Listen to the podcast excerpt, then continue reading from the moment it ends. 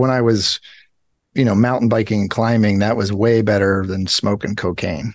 You know what I mean? like so like okay, well let's let's uh you know, but at some point if you're overtraining and you're wearing yourself down and you're not hanging out with, you know, in connection with others because you got to get your miles in and you're like just always prioritizing that as opposed to self-care, then you probably should look at it too. This is the Knocking Doors Down podcast. If you're looking to hear stories of hope, inspiration, and turning your greatest adversities into your advantage, well, you're in the right place. I'm your host, Jason LaChance, and through my addiction recovery and struggles with anxiety and depression, I dug into my passion of speaking with people who have transformed their lives. And my guest is the founder and national executive director of the Phoenix, Scott Strode. On his recovery journey from drugs and alcohol addiction, Scott found self confidence confidence. He shares how he did so, as well as developing a new identity through physical activity and sports. We also share some amazing insight on how you can get involved helping other people and being of service in your own community. Scott Strode, thank you for joining me on Knocking Doors Down. Hey, thanks for having me on. Yeah, it's good to finally connect. And uh, Scott, the way I like to start off, and I find especially the people I speak to in gratitude are uh, pretty switched on to this already. Um, three things you're grateful for today. Oh, three things I'm grateful for today. I'd have to be um my my family and my my work or my uh, service position, I should call it, and um and then just a continuing uh, opening sort of awareness to to how some of the stuff in my early childhood sort of played out in my life in a way that was sort of unhealthy for for others and for me. And now as i'm aware of that i can start unpacking it and changing some of those behaviors in a way that i'm contributing more to the world.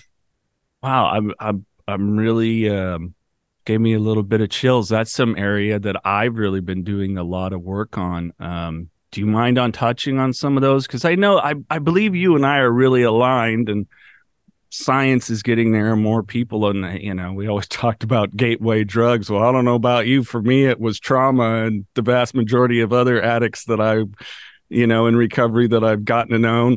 Same. Yep. Yeah. Yeah no i agree. I mean i don't know how much you want me to jump into it now but i i think that for me my my drug and alcohol use was really born from self esteem wounds. Mm-hmm. And those wounds were a result of some adverse childhood experience and trauma. You know, yeah. so stuff, you know, I had a father with untreated mental illness and I had um, a stepdad who who had, you know, six to eight martinis at night after work and um, every single night you know, and maybe it was more, I don't know.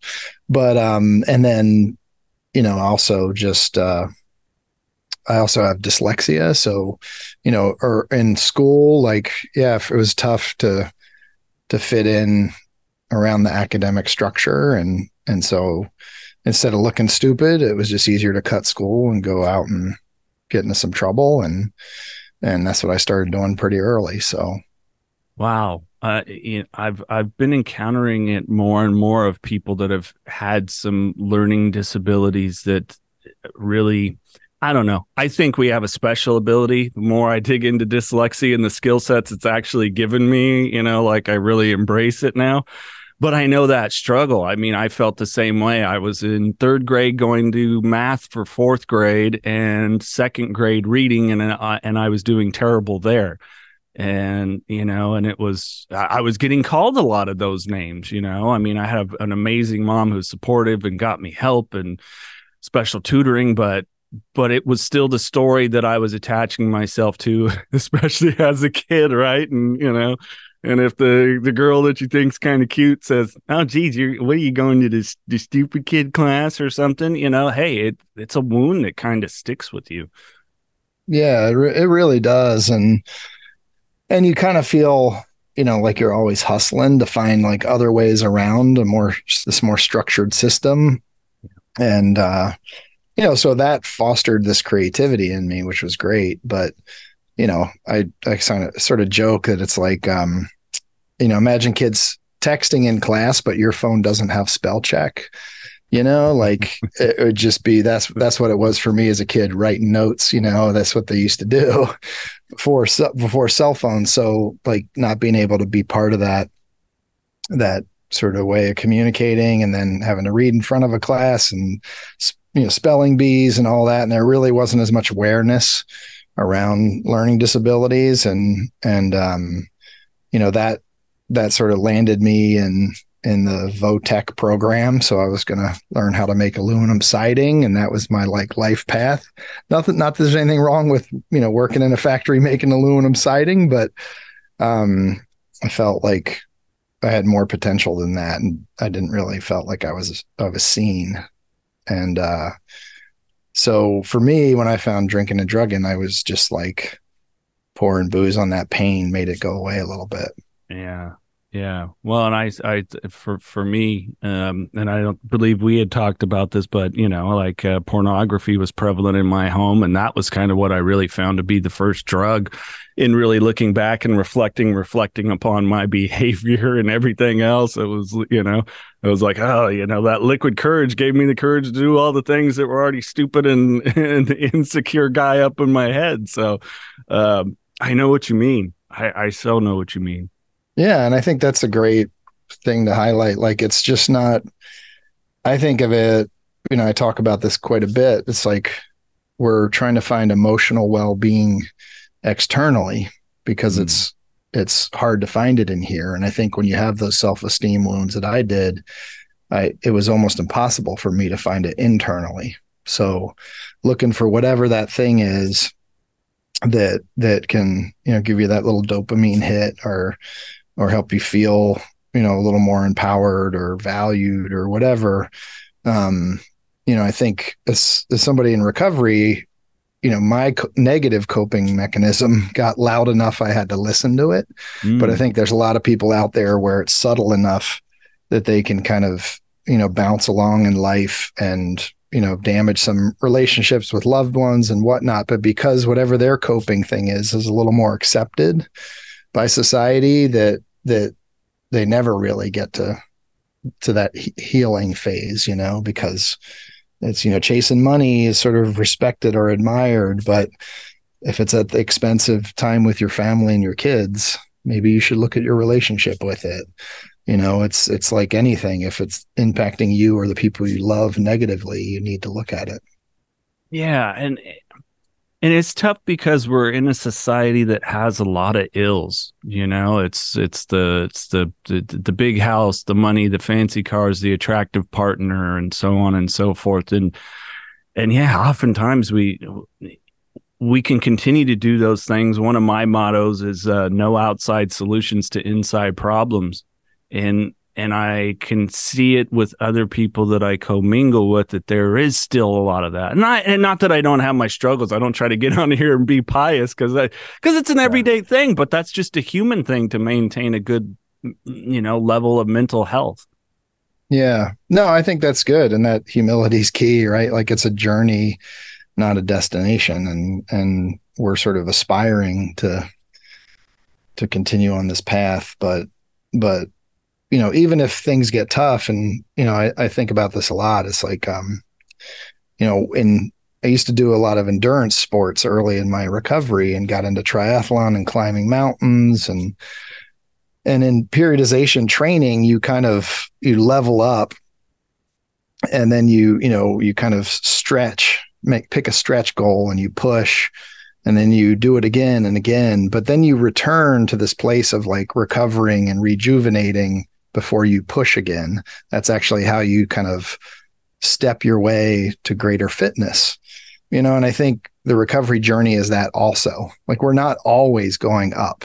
It's there's times that you plateau and you stay there for a while and then you have to do some more work and continue to grow and sometimes you feel like you step back but you got to remember that that baseline where you started is so much lower than where you are today even if you did relapse or even if you did kind of act in a way you didn't want to and you got to make some amends um, you didn't lose all of the progress you made. You just are have leveled up some. And i think it's just keeping that in mind helps you realize that you're sort of on the journey not necessarily arrived. I think if you feel like you arrived then you're probably in more trouble than you think. I so. agree. And I've seen that type of thinking and action knock more people off. I, I I mean I'm guilty of it. Don't forget to hit the subscribe button. And if you get a lot out of this podcast, share with a friend. And don't forget the archive of interviews we have. Bam Margera, Brandon Novak, Kat Von D, Charlie Sheen, Edward Furlong, Kelly Osbourne. The list goes on and on of amazing guests that have been on the podcast, sharing how they have found purposeful lives. Speaking of purpose, how about a lifestyle brand with purpose?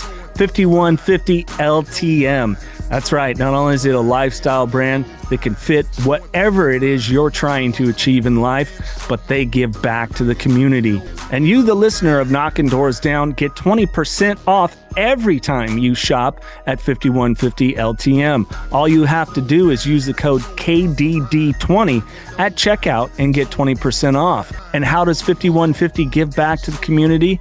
Portions of the sales benefit the Carlos Vieira Foundation. Their three amazing programs the race to end the stigma, the race for autism, and the race to be drug free. More on the Carlos Vieira Foundation, go to carlosvieirafoundation.org.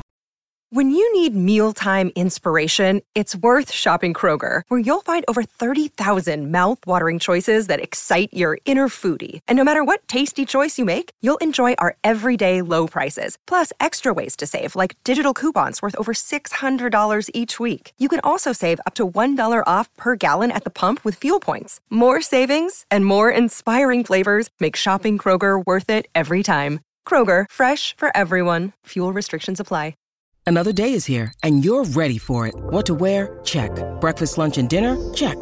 Planning for what's next and how to save for it? That's where Bank of America can help. For your financial to-dos, Bank of America has experts ready to help get you closer to your goals. Get started at one of our local financial centers or 24-7 in our mobile banking app. Find a location near you at bankofamerica.com slash talk to us. What would you like the power to do? Mobile banking requires downloading the app and is only available for select devices. Message and data rates may apply. Bank of America and a member FDIC. In addition to terrible boundaries, you know, my last relapse almost three years ago, luckily it lasted for a night. Um, and I got back on it and I had that, I was fortunate to have that non-judgmental support group that just, Hey, we're going to pick it back up. But, but I've seen it send so many people back out. Yeah. Yeah. And uh, look at just what you said is amazing, right? That relapses one night, you know. Mm-hmm. Maybe it could be, you know, it could be three beers instead of three years, you know, if you're if you're realizing that there's that value there, this innate value. We all have it, right? We all have this intrinsic strength. We all have this innate value. And and we're deserving of love and connection and and so is everyone else. But but when you lose that sense of self, then you you know if if you've connected to it in the past i think it kind of keeps you from drifting away into those relapses um, in a way that it's hard to come back from. So that's that's kind of what we do at the phoenix you know? It's all about um, the connection that people find when they come. Yeah. Well and, and and i do want to touch on that here in a bit but you said something else that really you know kind of caught my attention about people get really and and guilty as charged as well you know frustrated with the word the the plateau so to speak as you were talking about kind of the leveling up and fitness.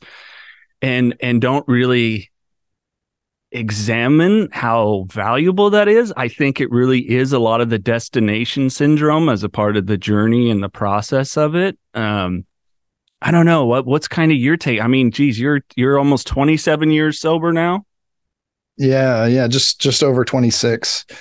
And um and yeah, I I um I actually think that this like polarizing thinking is is a negative coping mechanism. Like mm. I think we think of there's people that get knocked down and then there's people who stand back up and I'm one that stands back up, you know, like it's it's sort of this idea that that there's people that grind and work hard and there's people that don't.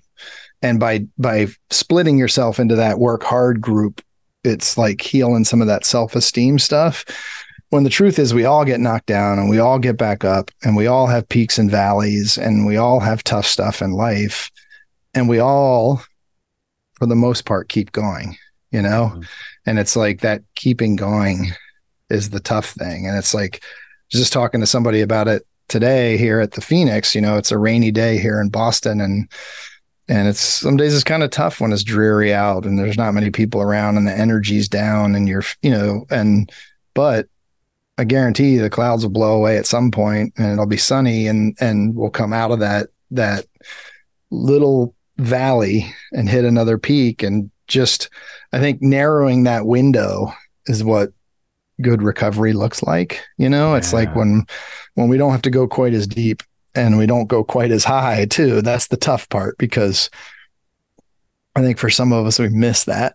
We miss those high peaks, you know, and you realize that it's a little more the frequency is tightened up a bit when you're when you're in recovery. The the lows aren't as low, but the highs aren't quite as high. So, but in there you find this like this uh, foundation you can actually build on.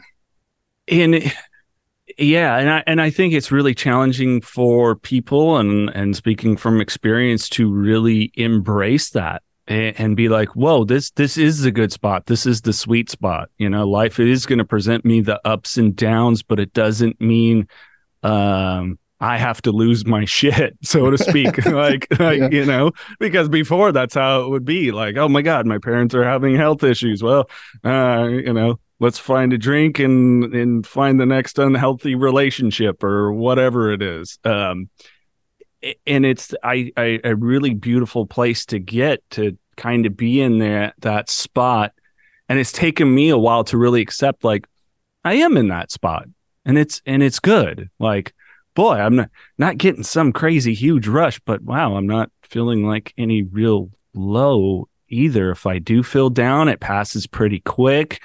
Um, you know, I can identify when to sit in a moment and when to, like you're saying, like, hey, the clouds are gonna pass. Mm-hmm. Yeah, yeah. I mean, it's it's um, yeah, it's something that is is a journey. Like we said, it's just not a not a destination, and I think the the thing that I've been really focused on in my career is like helping folks figure out how to build community around mm. this journey. Because mm. I think when like you know, when I got into recovery, I think it's hard sometimes for families when people step step into recovery because we played a role as as sort of the addict, right? As our substance use um, you know, kind of put us in this role in this sort of um, you can think of it as a theatrical play of the family, right? Or the the group of friends or whatever it is. But when you start to show up in a more um, sort of healed and and um, nurturing way with others, it kind of throws them right because they're mm-hmm. they're like no no no you're supposed to be the one who messed up christmas for everybody or whatever holiday it was or something and now you're you're you're different mm-hmm. and then all of a sudden other people in the play start to have to look at their role and what role they've been playing and sometimes the folk the the individual in active addiction you know overshadows other people's negative coping mechanisms. And um, so, you know, I think when you find a place, when you find a community that believes in you and supports you, and and and loves you for all the parts of you, even the tough stuff, you know, and you find that love and acceptance for them, um, then you have something really special, you know, and and you can support each other in doing really great things uh, along the way. Yeah, it, and that that paradigm shift. I mean, I don't let's see, you and my dad have been sober about the same amount of time. And I don't remember it ever being approached with us at all of any kind of family coping there after the fact. Because you know my fa- my dad and I not close teenage years. He's pretty much you know absent off on, on his on his stuff, and um, and so then in my early twenties, when he comes back into the fold, it was butting heads because he immediately wanted to come in and be dad to the kid that was maybe fourteen that's now twenty and bring those lessons and and I don't recollect any you know hey, family, come on in here. Let's have a conversation because the paradigm is really going to shift here. And it did greatly, greatly. And I see that so much with a lot of these families at the nonprofit that I work at you know that that that my um the the founder there he'll relay to me yeah the hardest thing is getting some of these parents. It's like well they did 30 days. They're in a treatment they're cured now aren't they? And it's like oh no no no no no. Getting the drugs or the alcohol or whatever it is out of the way is just the start. Mm-hmm. it it really is. You almost have to like have to get to know each other again you know? It's i i feel you know, I I my recovery happened pretty early, but the real healing, I was probably, you know, 6 or 7 years or or 15 years in. you know, it was kind of a big window. But um but you know, I think for folks that are in relationships or, you know, have kids at the time of getting into recovery, you have to kind of you have to get to know each other again in a new way because yeah. uh you know there's there's history there and and that you know that's why at the phoenix we say that it's open to anybody impacted by substance use. Sometimes we have the person themselves who's struggling but sometimes we have loved ones that come with them too. Or you have loved ones that just show up because they all they they went through the addiction just on a different side of it. And um so let's give them a chance to go through recovery together too yeah, that's a really um, necessary approach. And, you know, primarily with the Phoenix, of course, you guys are primarily doing stuff in the athletic arena. And what a great way to rebuild camaraderie or build camaraderie for the first time, not only between, you know, strangers and allowing the addict to to have a sense of like, whoa, wait a minute. I get to enjoy life and it doesn't involve me going and drinking and drugging and whatever else we did in our addiction. And it's like healthy and I feel good. Uh, you know, I mean, what a beautiful opportunity that all you folks, I mean, you're in 28 different locations now. Yeah, we actually are kind of all over the place now. we, yeah. um, you know, we, we started in, in Colorado, but you know, I had got sober in Boston. And our first funding to go out of state from Colorado was in California. And then we finally opened in Boston. So it was kind of like bringing it home for me. But then we came alongside um, the Stand Together Network. And I know they've been on your show. Brian Hooks yeah. and Colette have been on.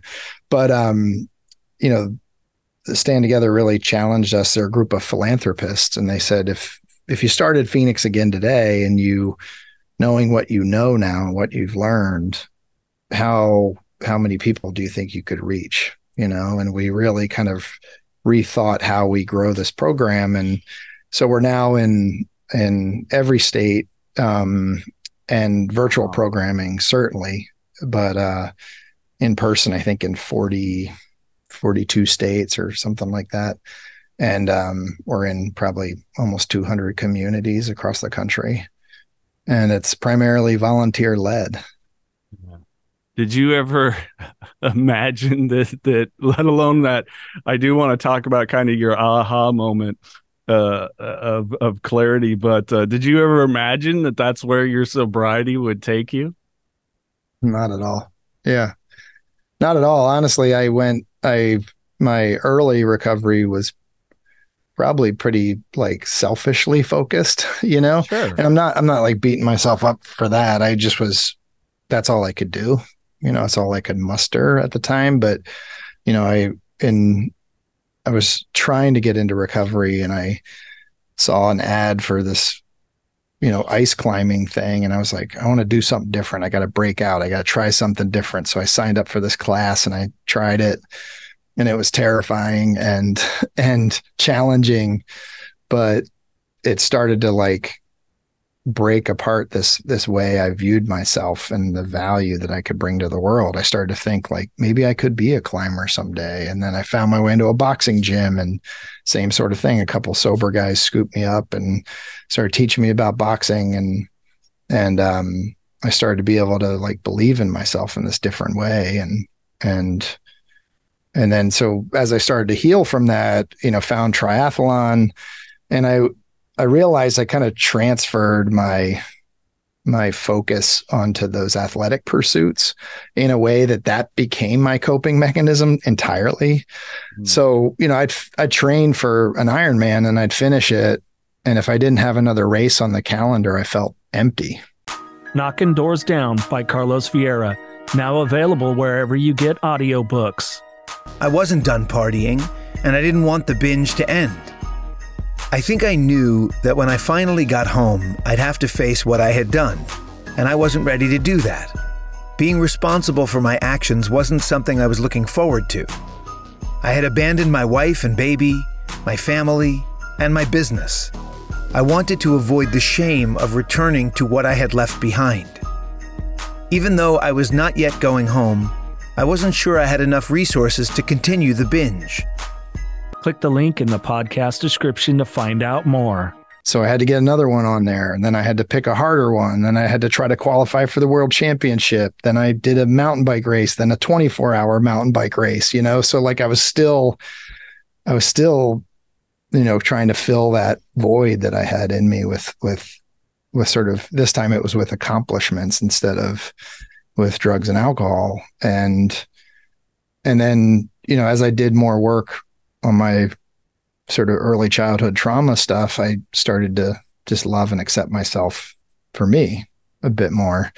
And then I just started to love being on the bike, riding with people or being out climbing with people. And, you know, when I got to that place, it made my work with the Phoenix so much better in being able to help others rise because I wasn't sort of trying to trying to fix myself at the same time. Right. I realized I could do that in parallel with them. Yeah. We could both be healing on their on our on our journeys together. Yeah, I, I was watching. I think it was uh, Dr. Gabor Mate was talking about uh, childhood trauma, and you know, uh, folks such as yourself and I that can go the addiction route, or because of all those things and the inferiority, they can go for a crazy achievement realm, and um, you know so it's it's really interesting how people like us you clear it out of the way and then it's then it's off to the races in a different direction. I mean i i get obsessed with learning new editing techniques be it for you know the podcast video audio reels whatever it is. And and i i do have to kind of at times go okay you need to chill out a little bit embrace life get out from in front of the computer screen um and, and but it's it's just I think it's just a necessary part of that journey sometimes.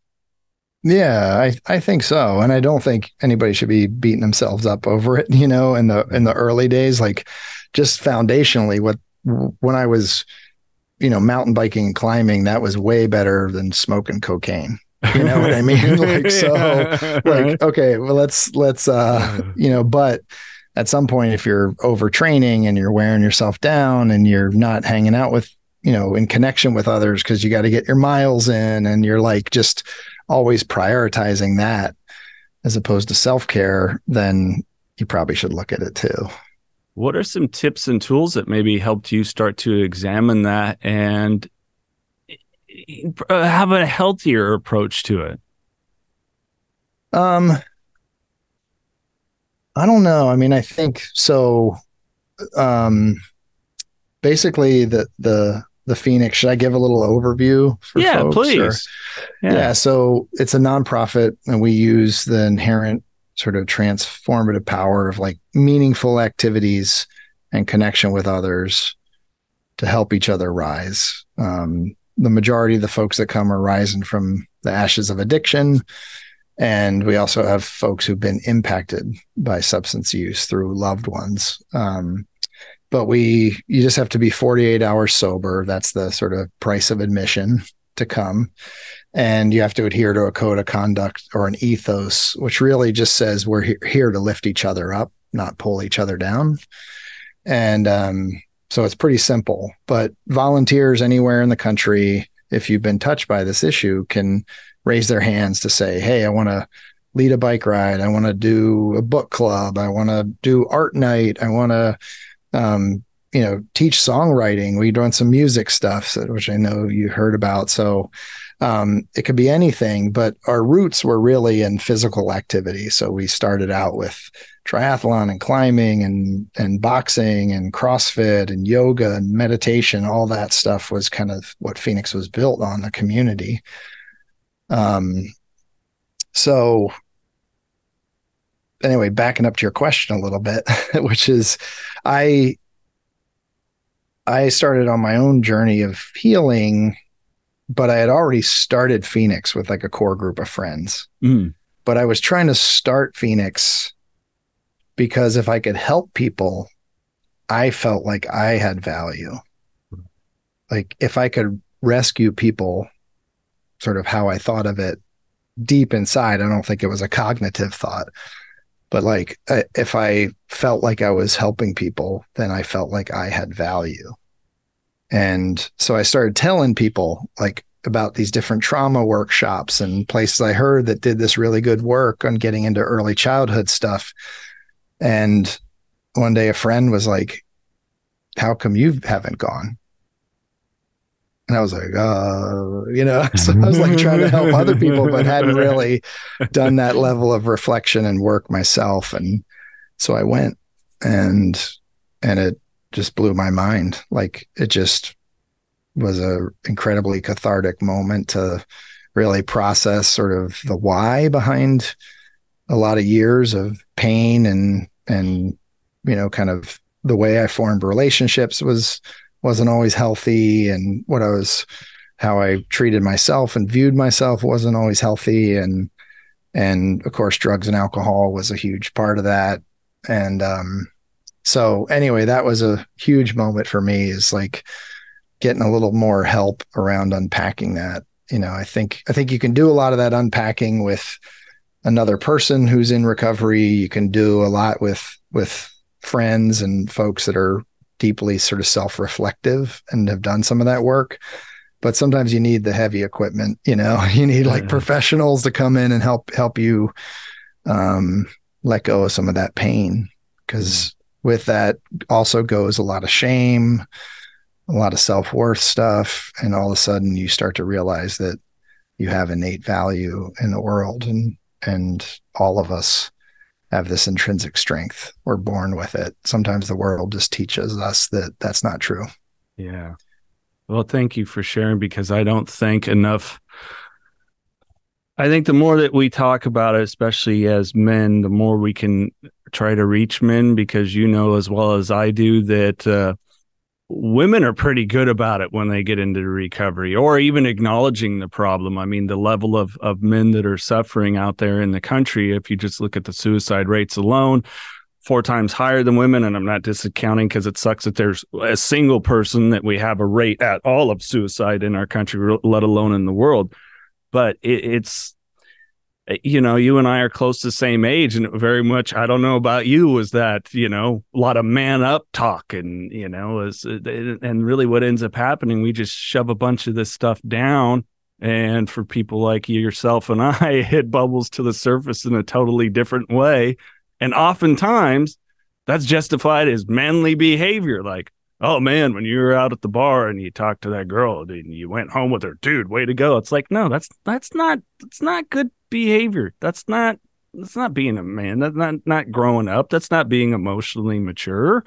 You know, it's it's so I think it's really important that we talk and try to reach more people in general, but let alone getting men to talk. And it's okay. It's okay if you, you know, you go to a group meeting, if you go to therapy, if you work through these things, you acknowledge them, let alone share them is really strong and brave. Yeah.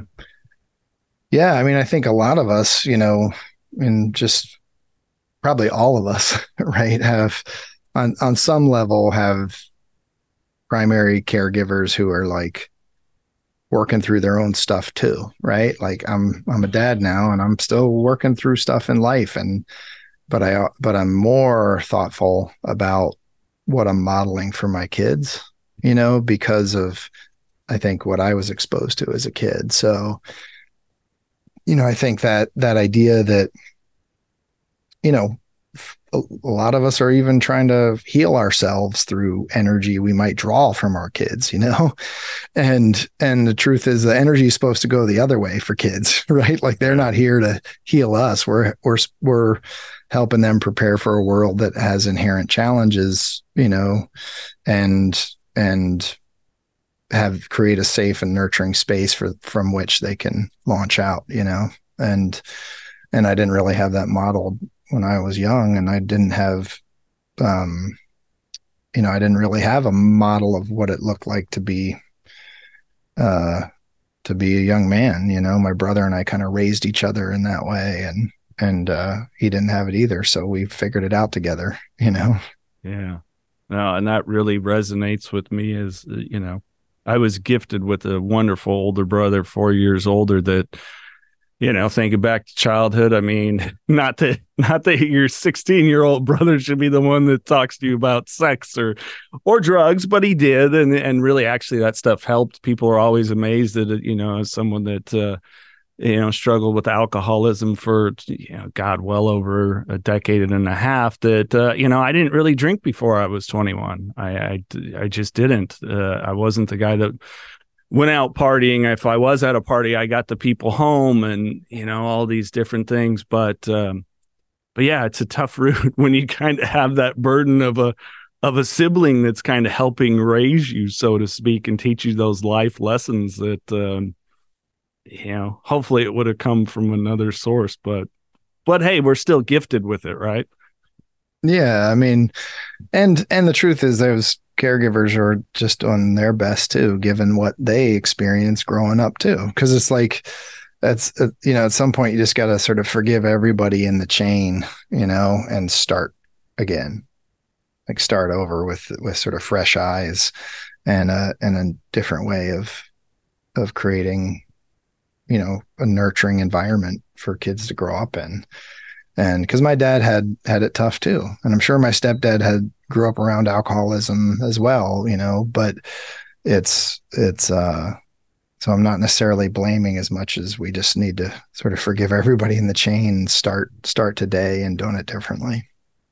And do you think that that is a you know we kind of develop abilities through our recovery to ditch the victimhood mentality. And through that you know with the growing of gratitude and everything else like you know i'm now grateful for my circumstances. You know my father's made amends to me and i went dad you know it's okay. You don't realize how many young men uh, and some women that maybe haven't told me but directly working with young men that i've been able to help that have had similar circumstances now like these these things that i always just felt so much like victimized by became such a wonderful asset to be of service to other people. I I, I have let go of any rem, you know resentment and anger and angst, and it's it's just not even present anymore. Yeah, and and I I sort of went through that too. I mean, I think my one of my earlier goes at sort of healing from some of my early childhood stuff. I it was very a lot of outward anger at my dad and some at my mom too, because I felt like she sort of abandoned me to that, some of that treatment. And, um, but the real healing for me was to, to be authentic to myself, right. And honest about with them, um, about whether or not I even talked to them about it, but in my heart, be honest with them about the impact that it had on my life and be able to forgive them, you know, because they themselves had their own own experiences that that imprinted on them and had them showing up that way in my life. So, you know, that was a that was a big shift. Like it was one thing just to sort of have the anger and like express that anger, but it was another to be able to do that and also find a place where where I could sort of forgive them and and create like healthy boundaries. That's the mm. other part that's tough too. Is like, and for for for me, that meant my healthy boundary with my father was that he wasn't in my life in his later years, you know, and that's hard to do. But that was actually the way I could love him the most was to to not have him in my life. And and my mom, it was different. We could she was in a place where we could talk it out and process it together. And she also made amends. Um and so, you know, it's I think it's different for everybody. And it's also different depending on what the what the traumas were. You know, for some you can there still needs to be some accountability for for folks' actions. I'm not asking for a clean slate, you know, because I've done some work. Like I still did stuff I regret in my addiction and tried to make amends where I could. So I think that's also part of it. Yeah. Um, boundaries are are just so imperative in in life uh in general and I mean, they're tough for anyone to really identify, like, hey, what is a boundary? And let alone, how do I set one? And, you know, it's uh, when I've asked people for a definition, I said, I guess the best way I can put it is this is where I end, the other person starts, that's where they end, and where I start, and where the buffer zone, and, you know, owning our own thoughts, feelings, actions, etc. And uh, it's a real challenge not to, um, you know, when you're talking about, about, you know your your folks and your stepdad to to really be able to embrace yeah they're a person of circumstance too and not take it personal. Yeah and to have you know there's i have some compassion too for them because they had some tough stuff so um you know that's that's the thing is i i think that the longer i do the work with the phoenix and the more you know I've we've served close to 300,000 people total wow. with Phoenix uh, pro- free recovery support programs. And and what has really taught me is that we're all we're we're all sort of um, healing from something, the human condition maybe, and we all have this innate value and and we all have this intrinsic strength and that no matter what the world or our circumstances has sort of taught us that that that is true no matter what you know? And you get when you get to a point then where you can just see people for who they are not not identify them as their circumstance right? It's a person experiencing homelessness not a homeless person right. right? That's not their identity. And that's why i you know talk about struggling with substance use but i don't refer to myself as an addict. You know, mm. like I struggle with substance use. There was a time I went through addiction, but I think if we just think of ourselves as as an addict, as an alcoholic, that that becomes part of our identity. That's that is a piece of us, but it is not our whole story. There's so much more to our story. Um, so I think it's just something to think about. Yeah. No, thank you for that.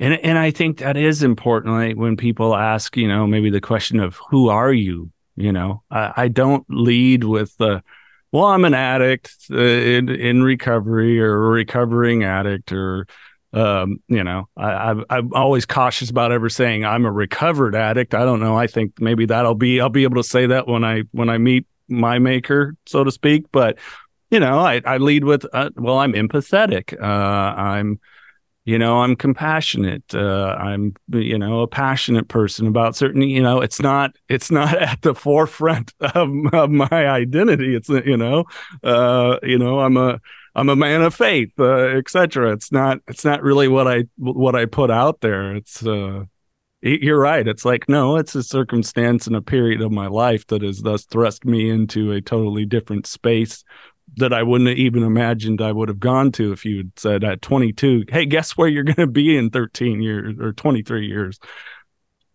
And how incredible, you know, what you're doing and how you're bringing inspiring sort of messages to so many people and helping people see into all these different lives, you know, to see how people have navigated the world. And, you know, I think it's, it's incredible what you're doing because oh, we, we, we often judge each ourselves so harshly against other people.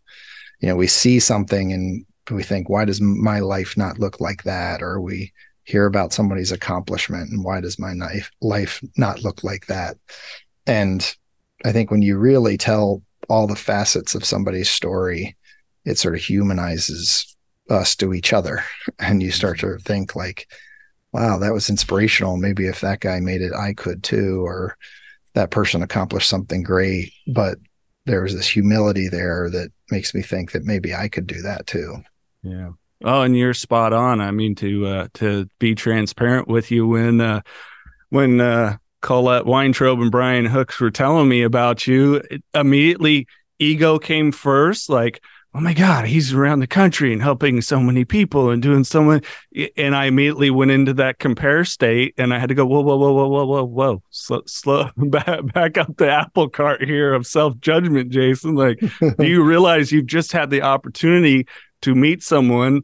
The ego is out of uh, I would say envy, but let's reframe that in my own head to, ooh, have envy in the fact that this is someone that you're you're hoping to get to know so that your your service potentially could grow greater.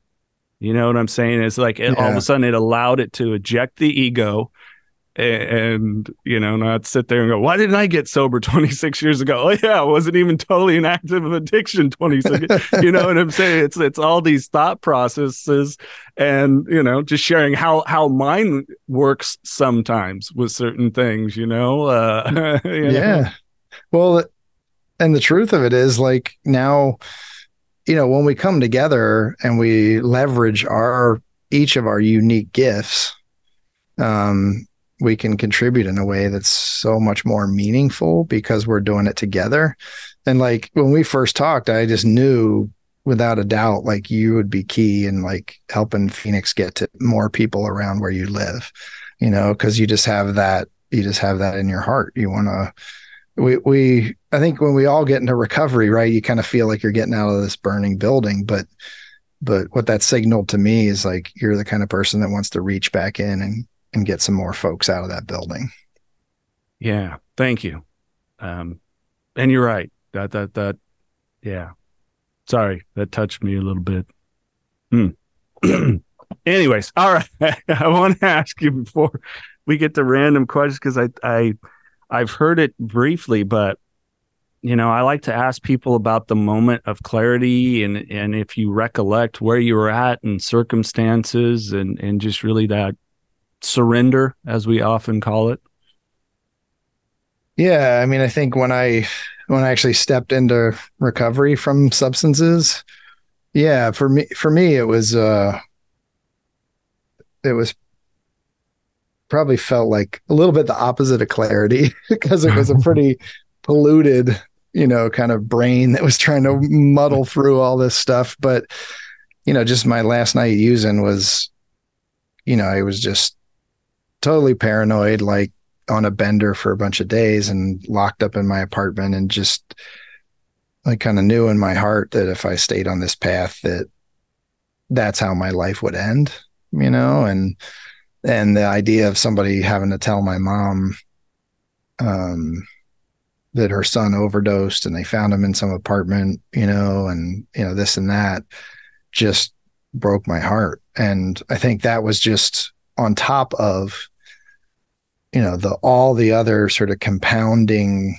um, dark nights you know one on top of another for stretched out over a long period of time you know it just i just woke up and something was different in my heart mm-hmm. that day and i didn't drink and use that day and that was day one you know and and then just started piecing them together but had to had all this um energy I needed to put somewhere. And so that's by finding the boxing gym that just kind of saved me because I would just be in there all day. You know, I trained myself and then then I would be there to help out my coach with new people and show them just how to wrap their hands. And then I learned how to hold the mitts and I'd hold the focus mitts and and then I would just go there on a Saturday with my gym bag, you know, when the before the gym opened, and there were a couple other guys that were always there, and we'd meet out front and go inside and train all day and help train others and then go home and and it just sort of kept me out of that that lifestyle. So I think that was my big moment is like just realizing that that so many of my dreams have been stripped away by this way I was living and I didn't want to live like that anymore. Yeah. Were you always an athletic person, like competitive in high school and everything else, or this is just a later in life kind of later in life kind of thing? Like I was, uh, I always joke, but it's kind of true. I was like the guy smoking a cigarette outside the bar and be like, "Who you running from?" When joggers would go by, you know, like stuff like that. I just wasn't, I wasn't uh, super athletic in those days. I was on a dart team, if you consider that ath- athletic. but, um, that sounds like uh, most of my bar buddies. yeah. So, but um, but when I got sober and I was in the boxing gym my coach said you got to start doing some road work, right? Because you got to get your fitness up and your cardiovascular fitness. And I said, "What's that?" And he's like, "Oh, just run two or three days a week, you know, three miles." I was like, "All right, cool, I can do that." And I tried to run. I ran like 300 yards. I was like, "Oh my gosh, this is terrible." I was like, had to walk home and.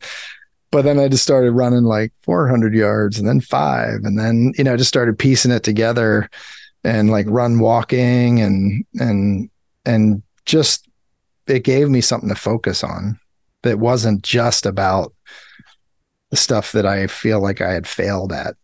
You know, it gave me something positive to kind of put my focus and energy towards.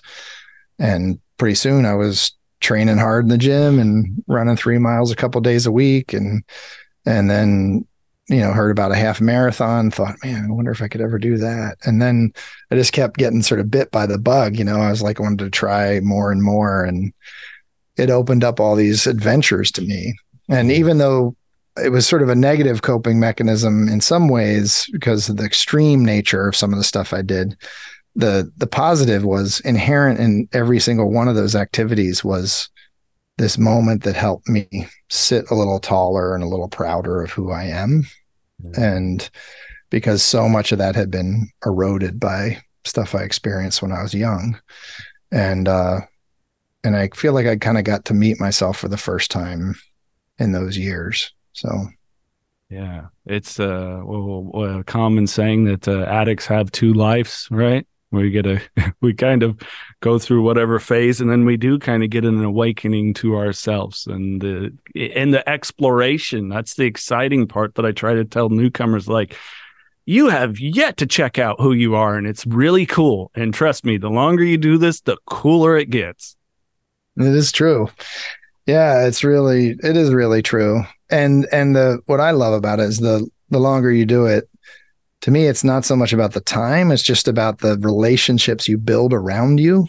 So when you're shocked by life, like all of us are, I don't have to pick up and use or drink because I have so many people to turn to that love and care about me. And honestly, that's what I was looking for in the drinking and drugging anyway, was like mm-hmm. connection and, and acceptance from others.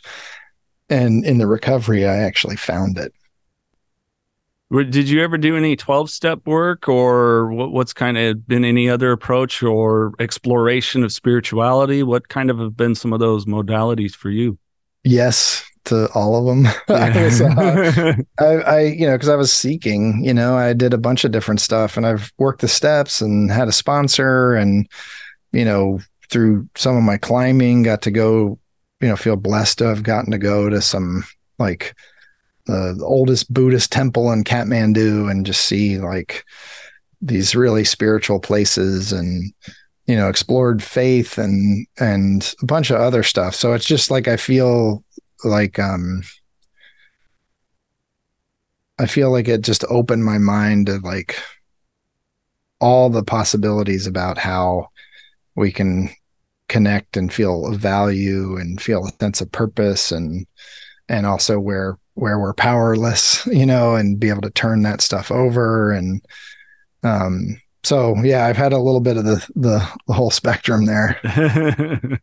well, let me ask you before we kind of start wrapping up and head towards some random questions. Um, do you think that there's an area of the population or industry that is kind of truculent about ever asking for help through your time and your being of service to others?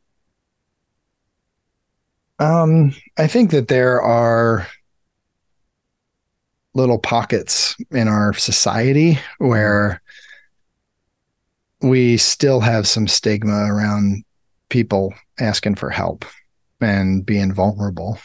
And I think it's often the folks that we that we put in the most difficult situations. You know, I think I was an EMT in early recovery and wow. I think first responders um there's there's stigma around you know, at least there was then.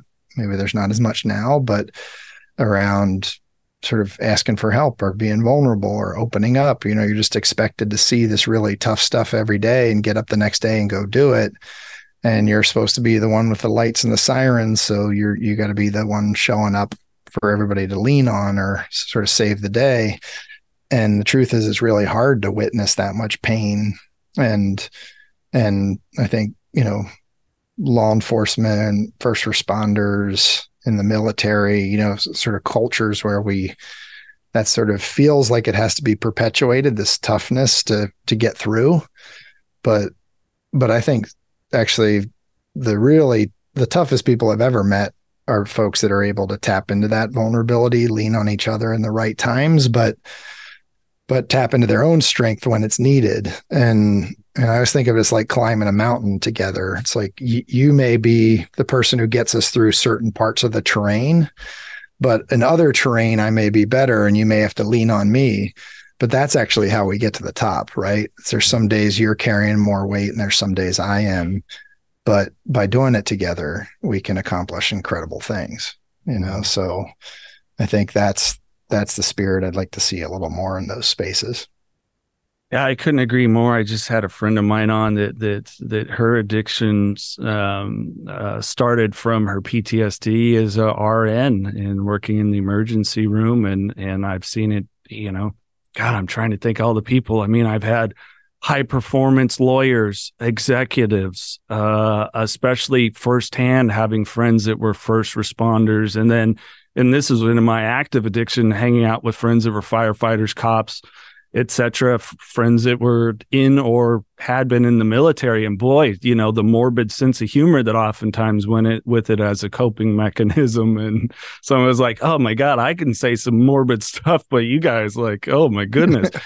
And um and it's hard and, and it is hard you know it's it's unfortunate because i think a lot of people like you said are in that situation of leadership. And so it's you know if i'm vulnerable then i'm not a good leader forgetting that that everyone needs a mentor and everyone needs to be a mentee you know? There's not a point where you reach the pinnacle where you don't need to reach out to people anymore for mentorship. It just it doesn't work that way in life. It's foolish.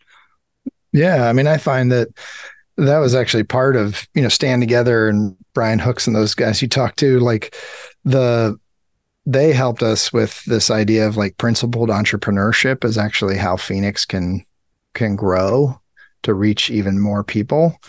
And the idea that by leveraging the unique gifts of everybody that's part of Phoenix, volunteers and staff and whoever, like somebody's going to come up with the next innovative way to get to more folks, to bring Phoenix into prisons, to help folks that are serving in the military to to bring youth programming into Phoenix, whatever it is. And if we can just find that sort of space for everybody to bring forth their unique gifts and creativity, that's actually how we're going to address addiction in our country, right? By getting everybody in the fight, including the people that are struggling and knowing that within them is actually part of the solution, you know, if if they can get into recovery. So I think that that was a huge moment for me in just my growth as a leader, where it was less, I thought I had to be out in front leading always, but instead I create a space now where I'm leaning on others when they have strengths that I don't, and they can lean on me when I have strengths that they, they don't. And that's how we can get further. Absolutely. Uh, Scott, if you want to tell uh, people more about the Phoenix, how they can uh, find out more, maybe get active in their community, or just reach out and, and ask some questions, how can what's the best way to do so?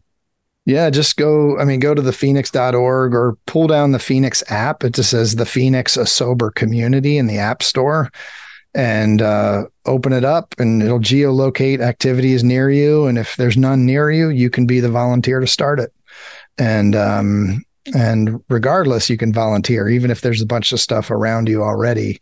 But that's the best way to get involved and to learn more.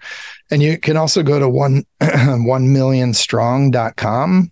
That's a, a music initiative we're doing with the music industry and and artists and and fans to create sober supportive spaces at music shows across the country and to to change the the culture a little bit around drug and alcohol use in the music space.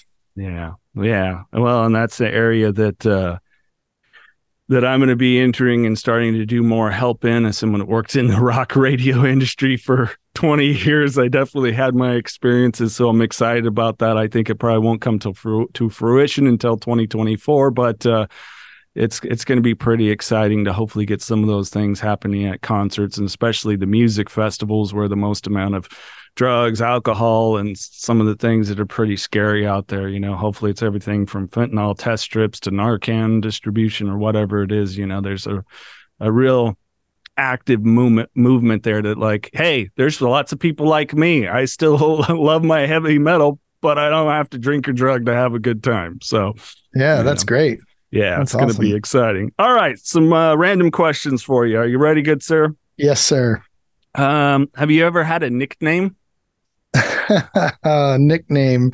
No, I haven't. I think there was like a time when I was younger where I wanted a nickname. Like I was like, oh, you can just call me Strode or whatever, but I never really had a nickname. So I feel a little left out on that one. If you come up with a good good one, I'll try to try to get it to take hold. Uh, yeah, I, I, just figured maybe we came from the that generation where you know the PE teacher always used your last name, you know, LaChance. You know? yeah, that's true. right. Uh, I mean, we all probably in relationships get like, oh, the babe or whatever it is, you know, stuff like that. But um, uh, if you could have one superpower, what would it be? Um, what would it be? Um, oh, geez. I mean, it's hard not to go like just the Superman route, which is kind of the cop out where you can pretty much do anything. You just got to stay away from kryptonite, you know? So, um, but I don't know. I think the, um, yeah, I don't know. I think I think I'd have to go with Superman in general, but I feel pretty fortunate to have just um like this intuitive feel about people um because that's been a gift in in the work I do. So I'd just stick with that one. Absolutely. Um who inspires you? Um uh, lots of people. I mean, I think everybody that comes to the Phoenix, everybody who's sort of part of the Phoenix movement, even the philanthropists that like support our nonprofit, um, because they're saying, I want to see the world be a different place and I want to be part of that change. And, um, and the Phoenix community just scoops each other up with love all the time, you know, and I think a lot of society sees us as like the folks on the fringe of society, folks with active addiction and whatnot. But but we've actually built a really amazing, like nurturing community across the country, and and that's a huge inspiration. And then of course my wife just always helping me um, on this journey as parents together and and in our partnership, and so certainly her. Yeah. Um, do you consider that you still have any bad habits? Um, yes, I do for sure. I mean, I think I think the pandemic was tough for me with just like like sweets, you know, because like yes, Uber Eats, Uber Eats, like and Instacart and everything. Like you can just in the old days, you used to be like, oh man, I wish we had ice cream, but we don't. So oh well. Now you're like 15 minutes later, boom, it shows up. So I think that's something I'm still I've always been working on. So yeah, oh, same. It's still my biggest vice for sure. Sugar. yeah, it's a tough one, tough one to kick in the same way. So yeah, and it's not an everyday habit, but boy, there's times like I just want some ice cream, just like you mentioned, or I have a thing for for red vines and jelly bellies, and it's yeah, just, you know. They're dangerous, man. uh, um, do you have any uh, couple of things maybe on a bucket list that you haven't done that you still want to do? Yeah, I mean, I think I would like to like train in earnest for another athletic pursuit. I don't know what it would be. You know, I I like CrossFit. I've I'd like to maybe compete in the masters division someday. Um, probably need a little more time in my schedule than I have right now at, at the Phoenix, but but I think someday in the future do that because you know you see some folks out there that are in their you know they're in their 60s, they're in their 70s, and they're competing, and so there's I think that would be a cool thing to do. Yeah, yeah, it is pretty gnarly. It's uh, it's awesome to see. Um, all right, this is always a fun one. Um, I know that you were featured in Brian's book, but uh, let's say you find you, you have your own book and somebody wants to license it as a TV show or a movie. Who would you want to play you, adult you? Oh, oh my gosh. I just talked to my wife about this. It was uh I didn't really know. I was trying to come up with a name because we were just joking about this the other night. And uh, she said, Is it Andrew Scarsborough? Yeah. Yeah, he's like a tall dude. He's actually in uh, Succession. Yeah. That show now. And so I'd say him because because I'm tall too. And and uh, if he got the right haircut, you know, he could pull it off. right. Uh, all right, one last one. Um, what is something uh, about you that people might be surprised to learn? Maybe it's an interesting hobby that you don't talk about, or could be anything. Um. Oh wow, that's a good one too. See, this is funny because I actually listened to some of your other random questions for other guests, and I had like answers, but you didn't ask any of the same ones, so you, you kind of threw me for a loop. I think that um I don't know. I mean, this is probably not a surprise to many people, but something I don't share a lot. You kind of mentioned it earlier, but like when I find something that I'm passionate about, I like want to become a student of it. Like I want to learn everything about it. I like blow up blow open YouTube and just like watch every single video on on like you know whatever camera I'm into, and then I try to learn how to take pictures and do all the like cool tricks that photographers do with it. And you know, a year later, that could be gravel bikes, learning about learning about gravel bikes, and you know what trip do I want to plan on a gravel bike? And I haven't never done one, but I have one. You know, it's like I just like to get into stuff and learn as much as I can about it, and that's actually paid off for me a lot in life just just around the work at the Phoenix and and all the different disciplines that Phoenix teaches and people get to experience here. Yeah. Now curiosity is a must. I mean, was it Walt Whitman? Always be curious, not judgmental. And like, man, I I am such a curious person. I can relate. I'll give you one more because most people go, man, you didn't ask me this one. Uh, if you could have dinner with any one person, living or not, who would it be and why? Most people that, say that's, that's, the question they want. That's that is the question. Um, uh, Muhammad Ali. How nice. I would love to be able to like, you know, sit and just chat with him. And I was so inspired by just like all all the things he did in life and and um and also just as a boxer to see a guy that size move that way we haven't really seen heavyweights like that. Granted they were a little smaller back then but to see people with that athleticism um, was super inspirational. So i'd yeah. love to and just to hear about the real dirt on the on the Foreman fight and uh, Joe Frazier fight and you know, because there was all these sort of giants that met in the ring at, at, that same period of time. So I met him when I was a little kid. Really? And uh, he did like a candy bar promotion, and I waited in line forever. And he gave me a melted candy bar in the summer, and he said some poem to me, and I can't remember what it was because I was like four. So, oh. um, but yeah, I'd love to hang out with him sometime. That is cool. Yeah, I, as someone that's a fan of boxers myself, I mean, goodness, uh, this the smorgasbord of people that I'd love to have been able to be like at a table. You know, it's like, and a huge basketball fan to be like, oh, I'd love to have Magic Johnson there, but then bring Kareem. Oh, Kareem knew Bruce Lee. Bring him, and they knew, you know, Ali, and and bring oh, yeah. Foreman because I'm a Foreman fan, and Sugar Ray Leonard is probably my biggest inspiration, not because of in the ring, but what he shared you know, going through sexual abuse and and his uh, uh, recovery, and it's like, man, so many wonderful people that just, yeah, I'm with you on that. That's cool. Uh, all right, this is where I turn it over to you. As I said before we started recording, the Jerry Springer moment. You get the final mm-hmm. words. Just, I always ask, you know, anything you'd want to drop for someone that's out there struggling. We do have family members of loved ones uh, who are struggling that uh, that you'd want to share.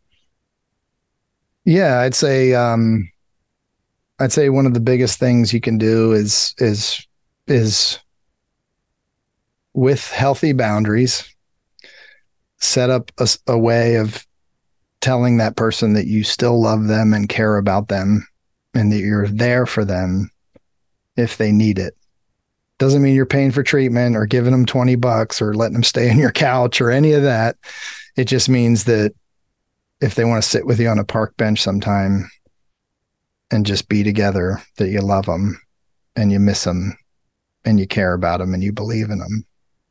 And do your own work because granted you're probably part of a dynamics in some way so do your own work and see if any piece of of what you're going through is rubbing off on other folks in a negative way and and um, even if they don't come along with you in the recovery journey um, whatever that means then keep doing your own work website is thephoenix.org please go check it out uh, Scott Strode, thank you very much. Thanks for having me on. On that note, keep knocking doors down. This is the Knocking Doors Down podcast, featuring celebrities, experts, and everyday people who have overcome adversities, including addiction, mental health, and trauma, to live purposeful lives. And that's what Knocking Doors Down is all about.